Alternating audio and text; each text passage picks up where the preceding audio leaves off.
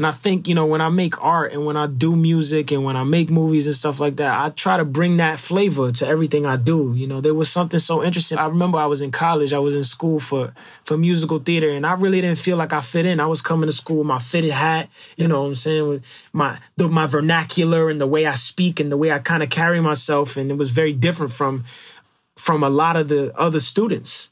And people would crack jokes about the way I spoke, and I would laugh it off. And I'd be like, all right, but in the back of my mind, I was like, I'm gonna outwork all of y'all. Y'all not even ready.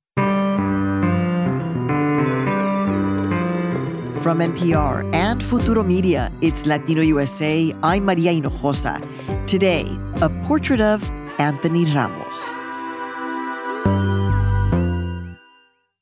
Actor, singer, and dancer Anthony Ramos first burst onto the scene in 2015's Broadway smash hit Hamilton. But we'll never be truly free until those in bondage have the same rights as you and me. There he landed the dual role of John Lawrence and Philip Hamilton. Since then, he's gone on to star in Spike Lee's Netflix series, She's Gotta Have It. Mom, she named me Mars because she said I'm out of this universe, all right? And opposite Lady Gaga in A Star Is Born. Ryan, I'm out. Find somebody else. Ryan, I'll be back, I promise. Papa. Most recently, he landed the lead in Lin-Manuel Miranda's much-anticipated film adaptation of the musical In the Heights. I am Usnavi, and you probably never heard my name. Reports of my fame are greatly exaggerated. At 28 years old, he's an emerging, multifaceted artist with a fresh energy. On stage and on the screen, his easy demeanor and his smooth voice and dance moves make him seem like someone very comfortable in his own skin. And now he's bringing that confident and laid-back energy into his latest project, recording his own music. His debut album, The Good and the Bad, came out in October. I sat down with Anthony last month before Hamilton premiered on Disney Plus to talk about his memories of growing up in public housing in Brooklyn, how mentorship has played a central role in his career, and how he now finds himself in the room where it all happens. Anthony, ¿cómo estás? Welcome to Latino USA. Hello. Thank you for having me. I'm so excited to be here. Hello, hello. All right, so Anthony, it has been a few years now, but we have to talk about it because, of course, Hamilton, the original cast, is on Disney Plus. And I'm assuming this is, like, really exciting for you. It's kind of wild to relive this experience that we all had. You know, we've all been out of this show for 5 years, I think it is. You know, some people more. And have done it so many times. It's now, you know, all these years later. It's actually sooner than I thought. I thought this joint was going to come out 10 years, 15 years later, but, you know, I'm grateful I get to share this experience with my family. Monsieur Hamilton. Monsieur Lafayette. In command where you belong. Are you saying no sweat? We're finally on the field. We've had quite a run. Immigrants, we get the job done. You get this call to do a play at the Public. And, you know, I know Lin-Manuel, you know, I saw him here in my Harlem Park, and I said, hey, Lin, ¿qué pasa? Hola, no.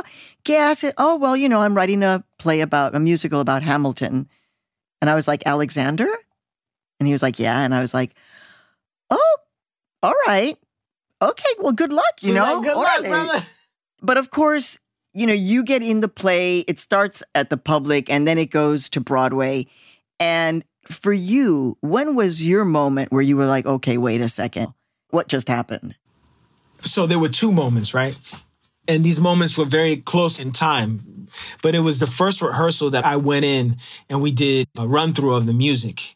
And all of a sudden I hear that it was just piano and us singing. But Leslie came in and sang that first note. Spotting the Caribbean by Providence, impoverished and squalor. And then I came in. The $10 founded father without a father got a lot. And then David came in. And every day while slaves were being slaughtered and carted away. And I was like, yo, this is different.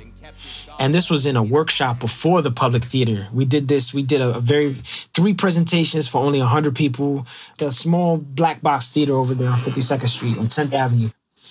And I was like, yo, like, I'll never forget the way people reacted. We did the first act with choreography and movement. The second act, we just did behind music stands. And we had costumes on. And the way people laughed and wept and just the energy and the feeling that encapsulated the room after was like nothing I ever experienced. And in that moment, I was like, yo, I mean, call me crazy, but I was like, this might be a smash. And yeah, and then we moved to Broadway, and then, you know, that was, you know, the rest was history. History has its eyes on you. So that was obviously enormously successful, and you've done really well since then, but you're someone who, I don't know, it seems like you're super connected to Brooklyn, to your roots, to the place where you grew up, to kind of like la tierra, to the streets. Yeah. Why is that so important to you? Because, I mean, I never lose where I'm from. It's such a huge part of me, you know. But I think, you know, it's a blessing that having come from where I came from, right, and, the, you know, from the projects and coming from a low-income neighborhood and, you know, thank God, overcome so many obstacles to be able to sit here with you and talk about all the blessings that have, you know, I've been able to receive, right? And albums and movies and so on and so forth. You know, that stuff didn't come easy. And for me to act like it did would be a lie. And I do have a lot to be thankful for and grateful for, you know, and I worked hard for everything I did, but it does take a level of faith and a bunch of things and patience, things that are not in your control that had to go my way for me to even be, you know, sitting here talking to you about all the things we're going to talk about, you know? So I guess, you know, I try not to forget that. When you talk about your beginnings, you're like, it wasn't easy. Mm-hmm. You know, the projects were there. It's Brooklyn. And those areas now, a lot of the areas that you grew up in, Bushwick and Fort Greene, are like super gentrified. And I'm wondering now how you put together what you lived through. You go there and it's a very different thing. And I'm wondering if that sparks memories for you. Yeah. I mean, you know, Bushwick has changed for sure. You know, I go back and there's a coffee shop that wasn't there before. This person got bought out of their house and I'm like, you know, they fixed the park near where my mother lives. And I'm like, I don't understand why the park wasn't fixed when I was a kid. You know, it's like it's things like that I think about. Like, it took the neighborhood to change. It took gentrification for you to fix that park. That one thing I love about going back is seeing the young kids who were just born, right? When I was like 12, 13, 14, now the grown people. Also seeing like some of the dudes on the block that kind of mentored me and gave me my nickname, right? My nickname was Franchise, you know, because my brother, you know, my dad played baseball, my brother played baseball, and then seeing all them dudes on the block, still they like, yo, Franchise, you know, none of them call me Anthony, right? Like, I'm surprised they even remember my real name because that was all people called me in that backyard. We all shared the backyard and the projects, you know. So I didn't know this about you. I was like, oh, wait, he played baseball? But like the reason why you were called Franchise was because you came from a baseball family. Right. And then it turns out the thing that happens, right, is that you're 16, you get injured. Mm-hmm. And so you can't kind of do that. When was it when you were like, wait a second, I can act. Wait, I can sing. Oh, also, I can dance. I think it was a combination of things. You know, I auditioned for a musical in my junior year of high school. It was at the beginning of the year. I thought it was a talent show. You know, what I was auditioning for, because I missed singing. You know, singing was always something I enjoyed. So I went up in here thinking I was going to sing one song. But then next thing you know, the teacher's like, can you read the lines? And I do the lines and they gave me a lead part in the show. And at first I didn't want to do it because I was like mad intimidated. I was like, I can't even focus, you know. I was always cracking jokes. I could never sit still. And Sarah was like, just give it a shot. And I did. And it changed my life, you know. And in that moment, it wasn't only that I felt like, oh, I can sing or I can dance, but it just felt like I was on stage and felt this passion for something that was greater, if not greater than playing baseball. And I had never felt that before. And then what was interesting enough, it was the musical later on we did, the actual main stage musical called Back to the 80s. And Ms. H comes up to me after a rehearsal. She pulls me into the aisle and she just grabs me by both my shoulders. She's like, this is what you need to do for the rest of your life. Wait, so just so I'm clear. So there have been multiple times when teachers have said, wait a second, Anthony, hold on. There's something else that we're going to figure out here. And you you let them help you. Like, there's this teacher that you mentioned that pushed you to be in the play, Sarah Steinwise. And then there was somebody that you say is a Ms. H? You know, I think I'm grateful. Like, her name was Miss Hamviolette. We call her Miss H. And Miss H, she was the coordinator for a program called peer mediation that we had in school. And it'd be like a fight in the school, and the two students would come into mediation, and they wouldn't get mediated by adults, but they'd get mediated by their peers, by two other students. And she would train us, and she had training in mediation. And, wow. You know, she's like, I want to mentor this kid. I want to be in this kid's life. Miss H was and is a huge part of my journey as well. Hey there, mama. Can you tell me how you been? You know, Miss H was like, I think you need to see Mr. Jacobs. You know, he was my counselor. You got a lot going on at home. You got a lot going on. And you're not talking to anybody about it. You might need some help with this.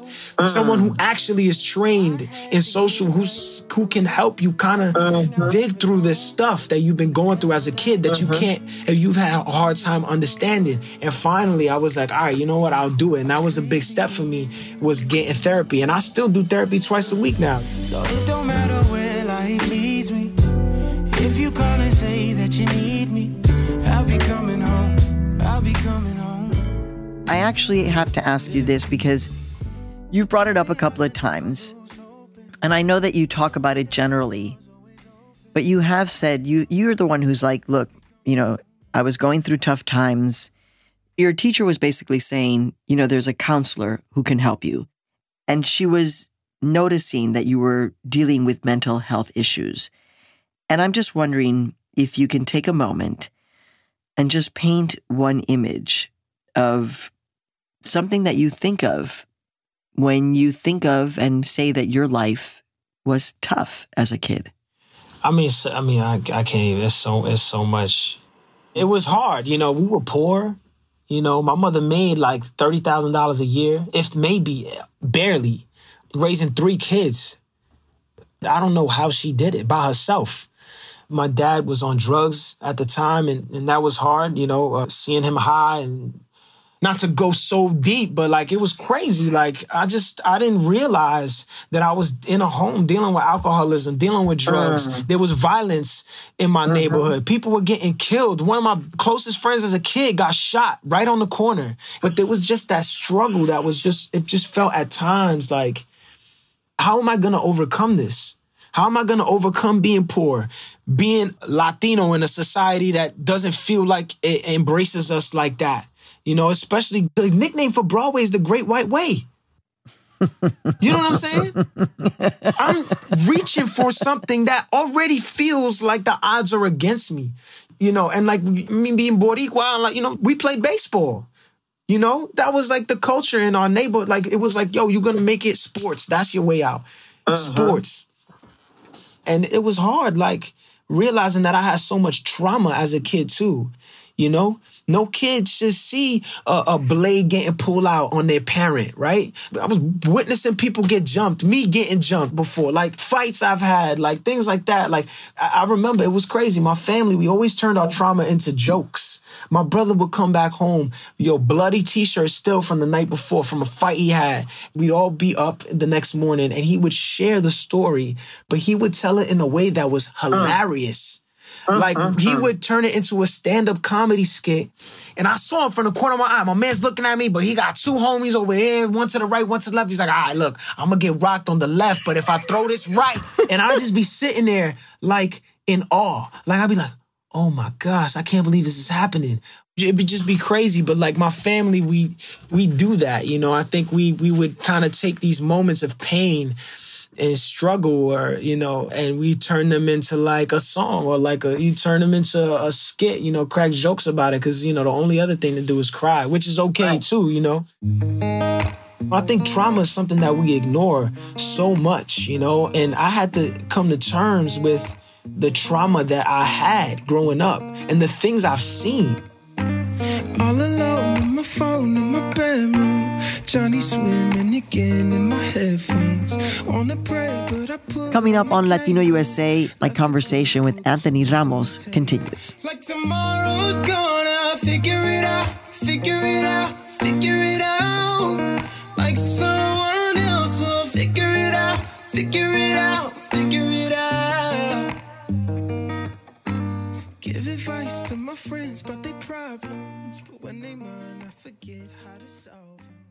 This message comes from NPR sponsor BetterHelp, a truly affordable online counseling service. Fill out a questionnaire online and get matched with a licensed counselor best suited to your mental health needs. Whether it's depression, anxiety, or trauma, BetterHelp will help you overcome what stands in the way of your happiness. Learn more at BetterHelp.com and get 10% off your first month with promo code LATINO. BetterHelp. Get help anytime, anywhere. A Minneapolis business owner's daughter is called out publicly for racist, anti-Black tweets. Fighting to save his business and trying to make amends, he calls on a prominent Black Muslim leader for help. He's an Arab Muslim. And I said, Brother Makram, I'm here to learn. Tell me what to do. To hear what happens next, listen to Code Switch from NPR.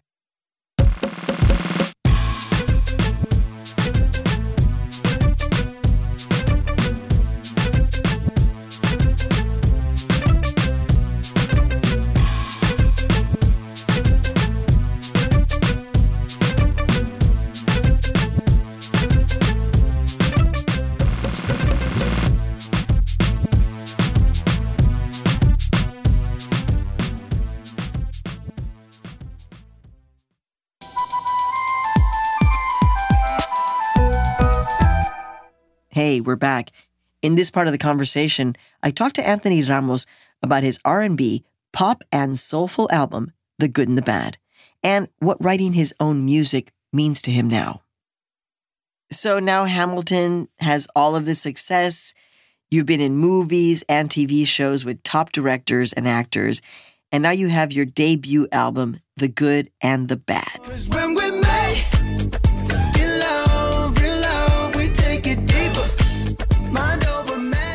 I mean, your album is really, okay, sorry, it's like a telenovela. I'm sorry.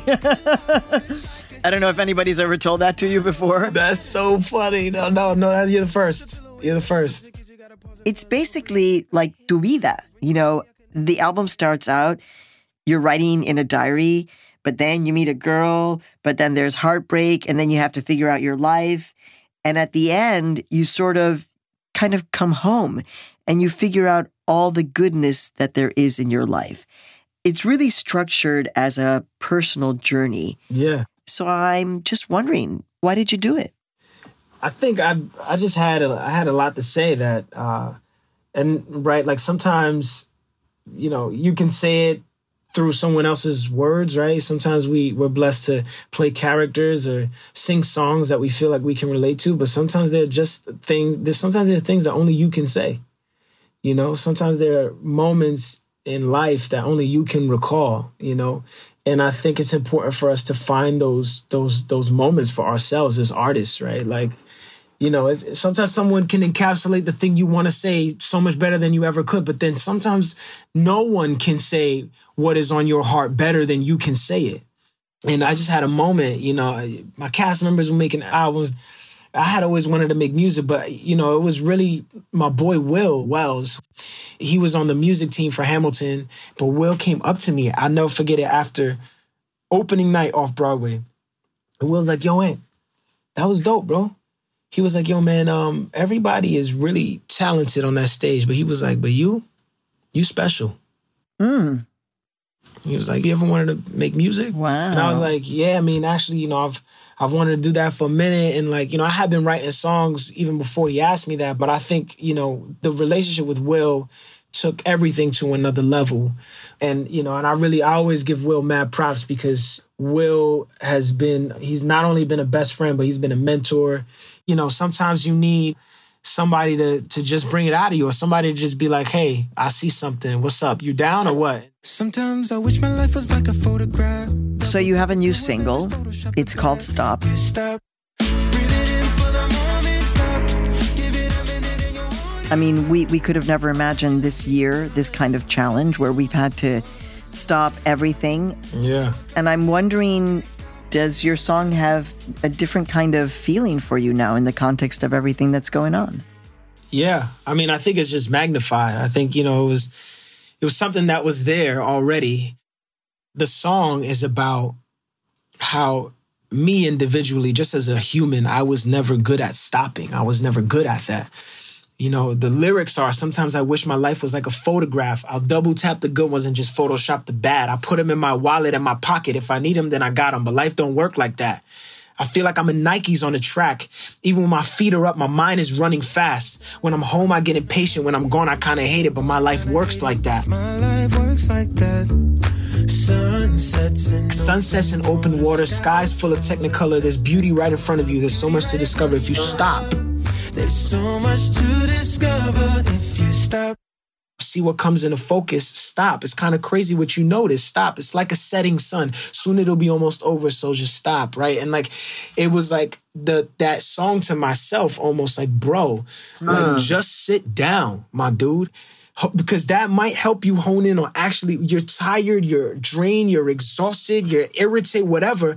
Maybe if you just stop and sit down and really get back to the heart of what is important in your life, it'll help you to understand all the things you've been spending your time on that you didn't need to be spending time on before, you know, with people, with things, with job, whatever it is, right? Maria, I kid you not, we wrote that song 2 weeks before New York went on lockdown.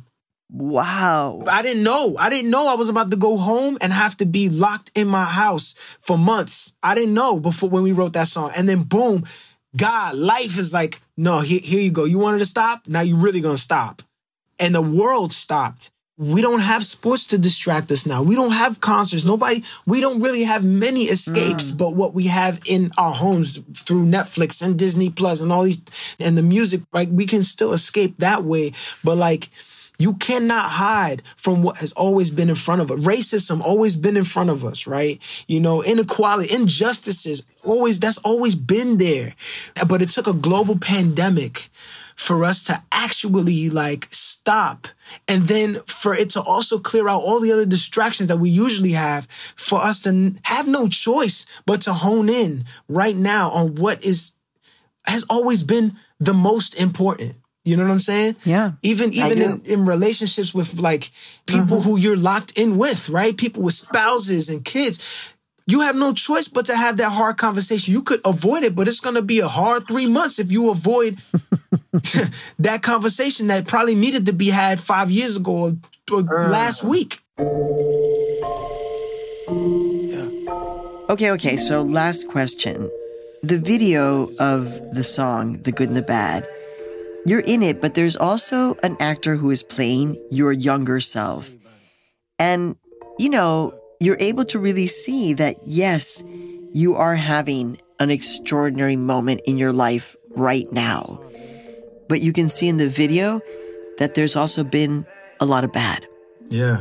And part of the video is this back and forth with little Anthony Ramos. Right, yeah. So what advice were you giving that little Anthony Ramos? I think it was me telling myself, like, it's okay. Like, what you're going through is temporary. You know, what's happening to you is not forever. And just hold on. You know, that song, the lyric is hang on to the moments when you're flying, the moments when you're crying. Hang on to the ones that hold you down and the ones that ain't around. It's the good and the bad. And let you know. You just got it.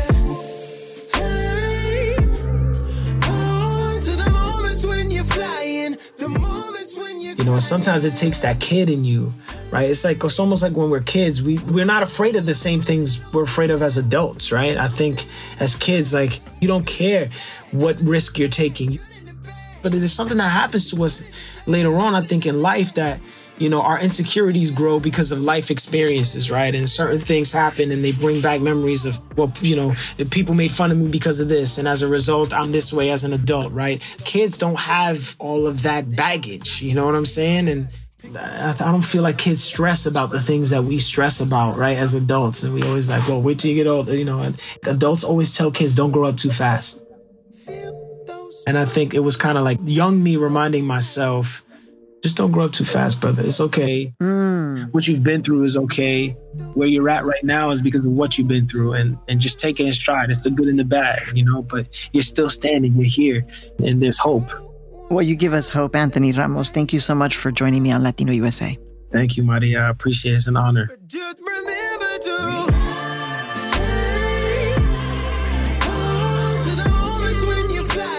The moments when you're crying.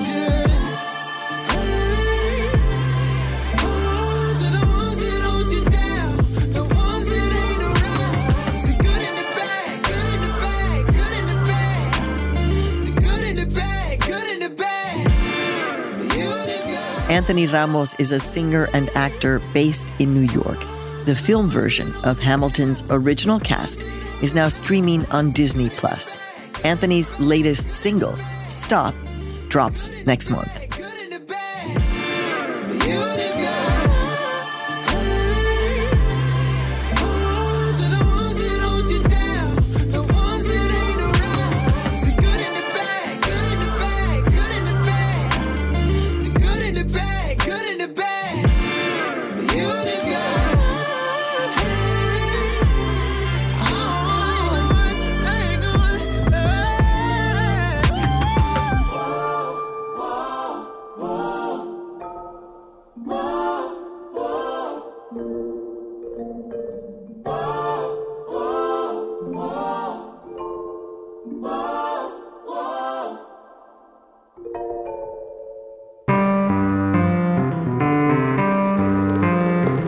This episode was produced by Ginny Montalvo and edited by Sofia Palizacá.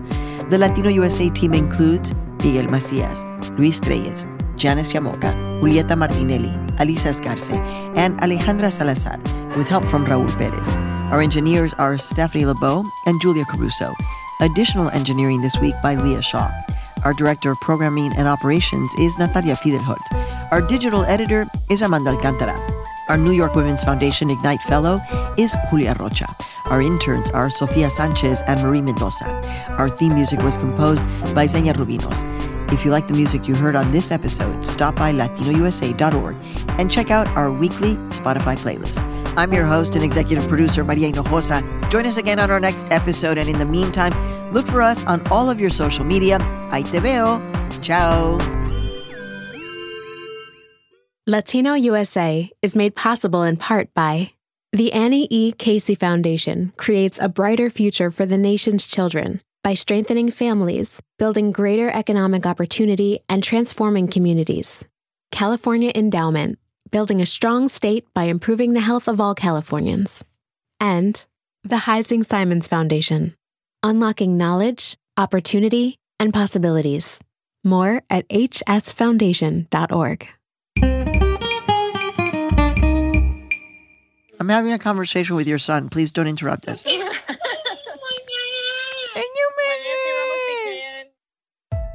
I'm Maria Hinojosa. Next time on Latino USA, we bring you one of our How I Made It segments with Charlie Uruchima, host and co-founder of Quichua Hatari. It's the first Quichua language radio station in the United States. That's next time on Latino USA.